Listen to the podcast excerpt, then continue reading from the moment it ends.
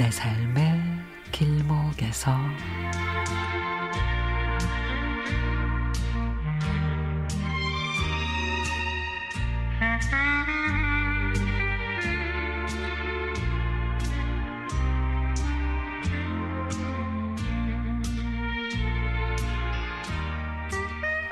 안부 전화를 드리면 여든이 넘은 노모는 언제 내려와?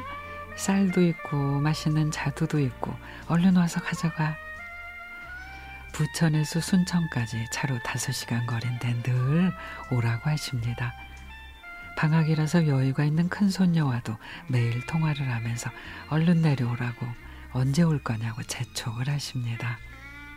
저도 남편도 눈코 뜰 새 없이 바쁜 업무로 엄마를 뵈러 가는 게 상당한 부담이었는데, 부모님 뵈러 가는 건 절대 미루지 말라는 친구의 조언이 계속 머릿속에 맴돌아 큰맘 먹고 새벽 5시에 나섰습니다.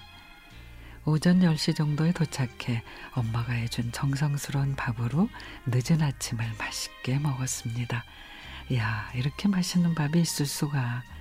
먹어도 배가 부르지 않았습니다. 특히 우리 엄마표 가지나물은 어디에서도 맛볼 수 없는 최고의 맛입니다.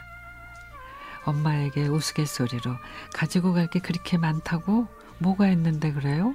그랬더니 그러게 없네 그러십니다. 근데 왜 바쁜 사람 오라 그랬냐 그랬더니 그래?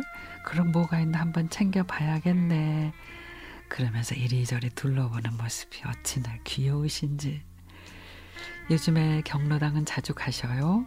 친구들은 자주 만나시는지 여쭤보니 사진 한 장을 갖고 오시는데 2010년에 7명의 친구분들과 나들이를 떠나면서 한껏 멋을 낸 엄마의 모습이었습니다.